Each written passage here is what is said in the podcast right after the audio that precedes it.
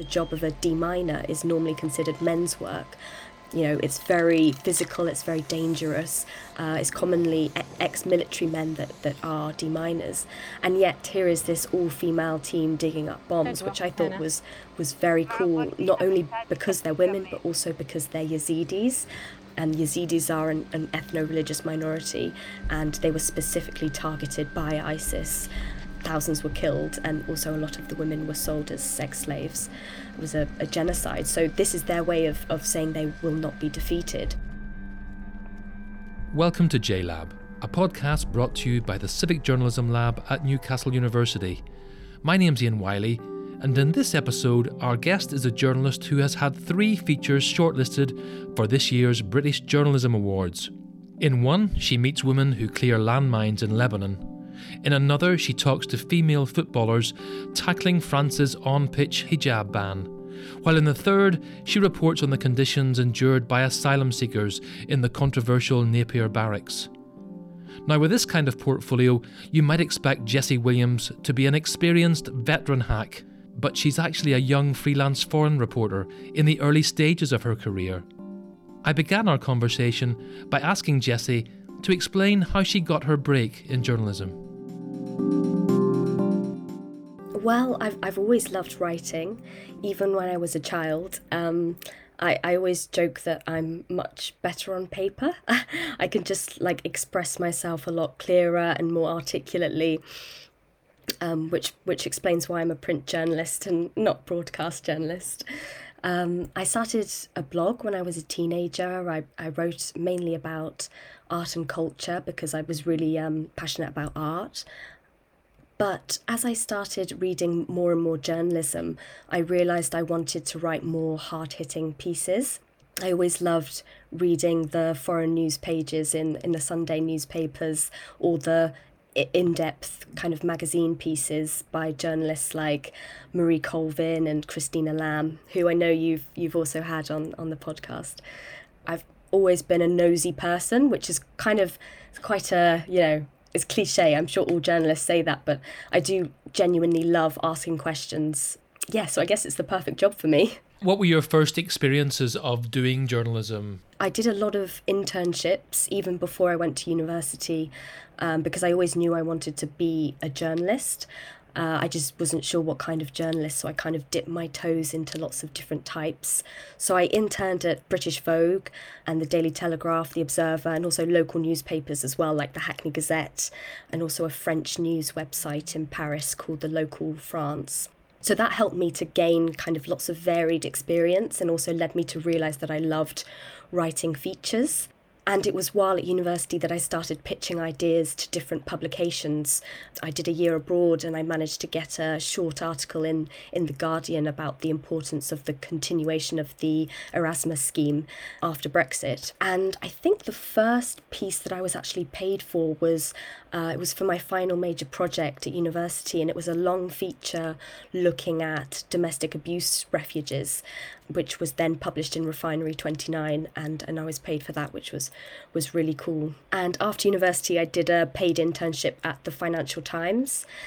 And since then, I've been kind of freelancing on and off, slowly building a, a portfolio and also cultivating relationships with different editors freelancing is it is tough. I do love the freedom and flexibility that you get being able to create your own ideas and writing for a range of publications not just one. Obviously there are downsides um, like there's difficulties with with getting paid on time but to be honest i've, n- I've never had major problems with that. Tell us about the kind of stories that you go looking for the kind of stories that excite you, interest you, the ones that you're developing a, a niche for, as it were? I'm really interested in telling stories that h- highlight injustice and also gives a platform to those who are who are usually kind of ignored or misrepresented. So a lot of those stories tend to have a human rights element or a, a, social justice element, but I'm also really interested more and more on how conflict impacts people, particularly women. Countless studies have shown that women are disproportionately impacted by war. And you have interviewed Christina Lamb, and her, her recent book is, is a harrowing look at how, how rape is used as a weapon of war. So it's, it's those stories. I was actually in Armenia recently uh, reporting on the psychological impacts of the Nagorno Karabakh war one year after the ceasefire.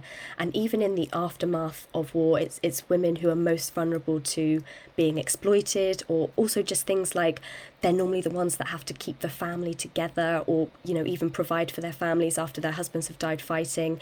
And that takes a huge toll on, on you know, their mental health. So it's, it's telling stories like that. But I'm also really interested in telling stories of hope and resilience. And I don't know if it's obvious, but in every story I write, I always try to find the hope that's that's hidden away somewhere. Even in particularly bleak stories, that there does tend to be a hopeful aspect to it. And I think that's important as well because it's very easy as a journalist to portray people solely as victims and I, I don't want to do that people are, are much more than just victims. So I'll focus on people as, as survivors, as agents of change, or, you know, just them as, as human beings. I feel like I've met so many incredibly strong characters that I've been lucky enough to, to talk to and actually really learn from as well.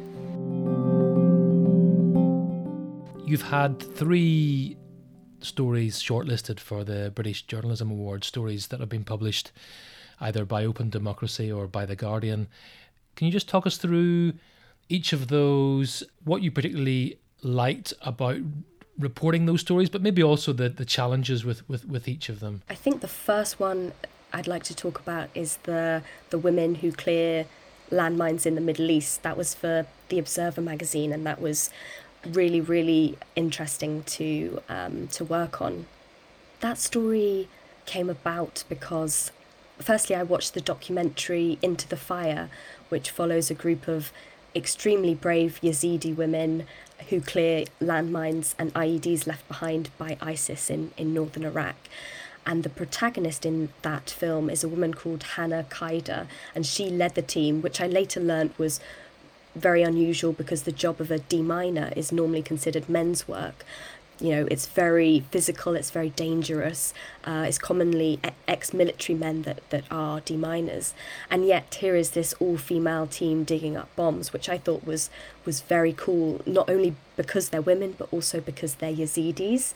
And Yazidis are an, an ethno religious minority, and they were specifically targeted by ISIS thousands were killed, and also a lot of the women were sold as sex slaves. It was a, a genocide. So this is their way of, of saying they will not be defeated. So I think I, I tweeted about that incredible film, and I think the tweet was seen by someone that works at MAG, uh, the Mines Advisory Group, who the Yazidi women in Iraq work for. And he got in touch to ask if I wanted to see their demining work in Lebanon the, the condition was that I was to get a commission in a national newspaper. So I, I managed to, to get a commission, and then I went over there last September to meet the deminers over there and see them in action. I focused on the minefields in southern Lebanon along the border with Israel, which is highly contaminated from previous wars there between the two neighbours. I even got to walk through a, a couple of minefields as well and see the landmines up close and also watch them detonate them from a distance, which was absolutely amazing. Yeah, it was incredible to just see it firsthand. I think that's what's really important as a journalist to gauge the atmosphere and talk to your contributors in person and also just wearing that heavy body armor. I honestly don't know how they do it. I was only wearing it for an hour or so and I was so sweaty and in those temperatures it's just it's incredibly arduous work. So yeah it was really invaluable to to go there and meet them and see what they're doing and then I got back from Lebanon I did a few interviews over Zoom talking to other women who work as deminers in other countries around the Middle East so I actually spoke to Hana Khider uh, who works in northern Iraq, as well as someone in Gaza who worked for the UN Mine Action Service there. I always knew I wanted to focus on the women, especially because they live in quite conservative countries and they're earning money by doing this uh, very dangerous, very physical job. But they also face a lot of obstacles and criticism off the minefield, you know, because they're women. One of them said to me um, her mother made her swear not to tell her relatives or neighbours uh, about her job for fear of judgment. Another one said her male colleague kept asking her why she wasn't at home looking after her children.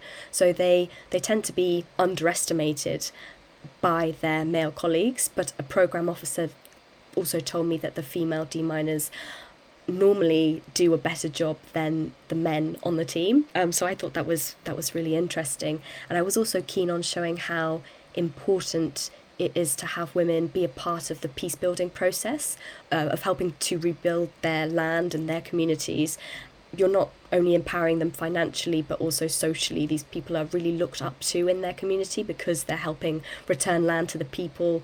Farmers can grow their crops on it. Houses can be built. Children can play without their parents worrying that they're going to be blown up. So uh, yeah it's such an important story and i think having the the gender angle was fascinating.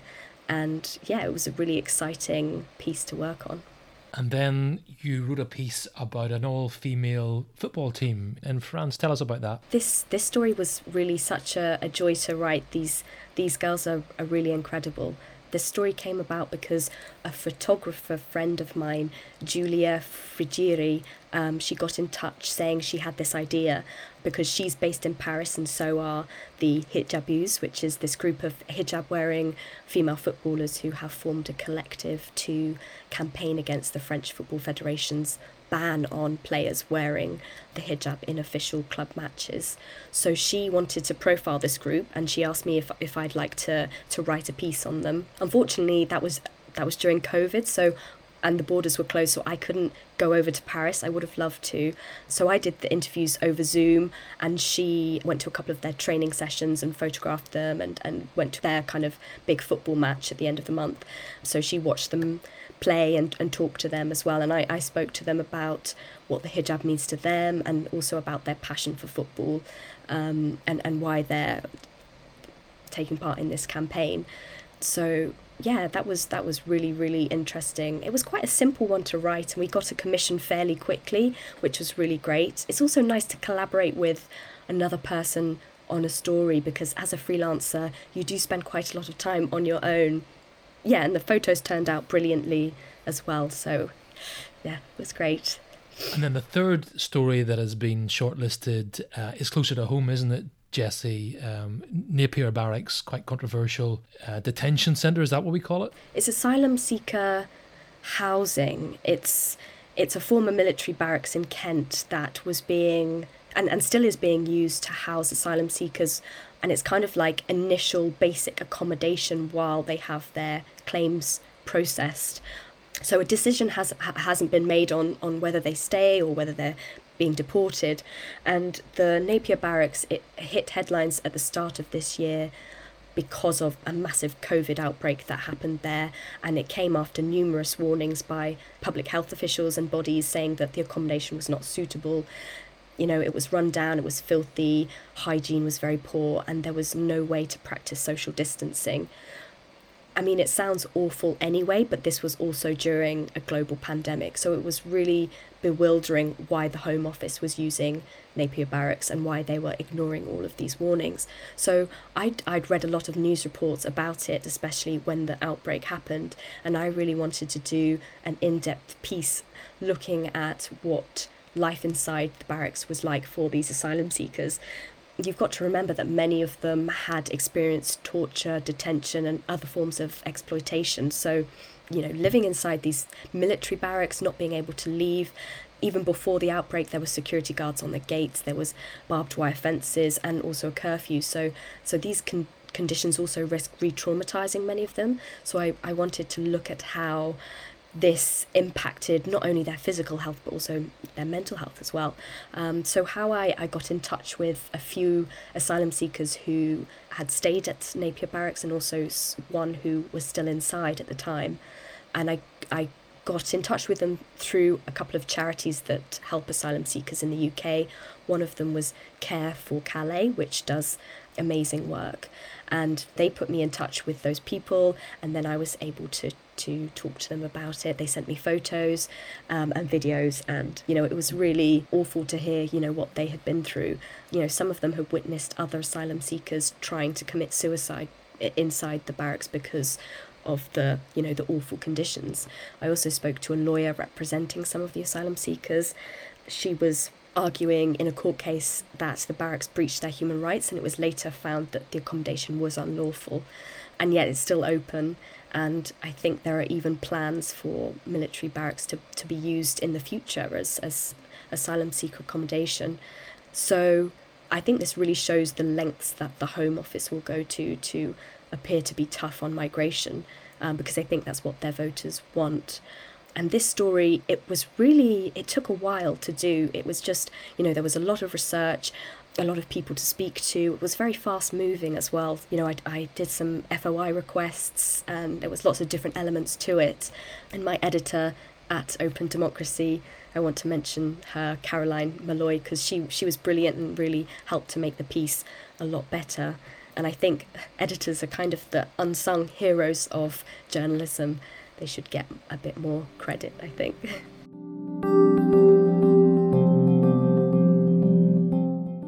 Jessie, I'm, I'm just noticing that in, in many of these stories, there is often an NGO or a, another agency that is helping you get access, which which is is great. How, how do you though ensure that you try and remain as independent as as possible? That is a good question, and it's something I have thought about a lot, and I've I've also written about it in. Um, I, I write a newsletter, and I have written one latest newsletter about that. I do think as a young foreign freelance reporter, there is there's only so many ways to get out there and to, to go abroad and to write these kind of stories that I want to write. Having good relationships with NGOs, I think, is is kind of key to being able to I mean not only get access to people and get access to to areas that you want to see, like walking through a minefield, and also speaking to you know sometimes vulnerable people who you wouldn't really be able to access if you didn't have an NGO that was supporting you and helping you to to you know speak to those different people. I do think that if you stick to your kind of principles, you you know you have a kind of clear set of, of, of values and you don't let anything cloud your judgment I think I think it's okay to say yes, and I think also being transparent about it is also important as well. I do always also make sure I talk to other experts and NGOs as well within the piece, so it's not just like focused on one NGO. You mentioned your newsletter uh, on Substack, where you write about your reporting and, and the challenges and the opportunities. What, what function does that perform for you? That just started actually just for fun. Like I said before, I, I really love writing, and a lot of my work is quite well, it's quite serious, and sometimes I like to just write for the sake, not, not for the sake of writing, but just because, you know, I, I don't know, I like to, it's quite nice to just have an outlet to to write about what you want and not have the pressure of oh you know is this going to get a commission or you know is this going to impact or create change? You know i, I just want to write because I, I love writing and because i'm also writing about topics that i hope other people will be able to relate to and i hope it, it resonates in some way with other journalists and, and non-journalists as well. Yeah it's also a way of like a bit of behind the scenes of what goes on as well, which I think as a as a young journalist, uh, you know, starting out, I think I would have liked to have uh, read how it all works. Really, I mean, I'm always learning, so I think it is a good way to just reflect on on the writing process and try to make yourself become a better journalist through that as well. Any other advice for early career journalists would be journalists, people listening to this podcast thinking, wow, I love the stories that Jessie writes. I would love to uh, write those kind of stories, reporting those kind of issues, making that kind of difference. What would be your advice? I think my main piece of advice would be to be persistent, don't give up. It can be really demoralizing when you're sending out all these pictures for stories you really believe in and you get no responses from editors or you just seem to get rejection after rejection. It happens to us all, um, so don't let it put you off. Um, I would also say an, another piece of advice would be to have an area or a, a beat that you're really passionate about, and you can build up knowledge and contacts with organizations and experts within that specific area. I think that then helps you to, to stand out to editors and helps you to get commissioned more easily whilst also building up you know st- stronger relationships with editors that's also key because they get so many pictures in their own inbox that if they know you or your work, then they're more likely to go with your pitch. And also, just networking really helps as well, not only with editors, but also with other freelancers, photographers. You never know who you might work with on a story in the future. It's also nice to have someone to talk to about work because, as a freelancer, working from home every day, it can get quite lonely. So, building up a network is, is really great just to have people to chat to that are going through similar things to you. Um, there's also great resources for freelancers out there as well. Um, there's the Rory Peck Trust, there's the Dart Centre. They run workshops on trauma and resilience, which I recently participated in, and that was really, really helpful just in terms of not only how to look after yourself when reporting, but also how to look after your contributors, um, especially if you're interviewing vulnerable people, which you know I think is really important. So, uh, yeah, I think that's my my kind of top tips. Excellent, thank you. And are you able to tell us what what are you working on right now? Are, are you have you got a, a story that you're in the middle of right now? COVID permitting, I'm hoping to travel to Iraq, to um, northern Iraq very soon with Giulia Frigieri, the photographer that I worked with previously on a piece and we're hoping to speak to some young women in IDP camps in Kurdistan who are using sport to empower themselves and to help them reclaim public space within Iraq. So, uh, yeah, fingers crossed that goes well. You've been listening to JLab, a podcast brought to you by the Civic Journalism Lab at Newcastle University. My name's Ian Wylie. Thanks for tuning in.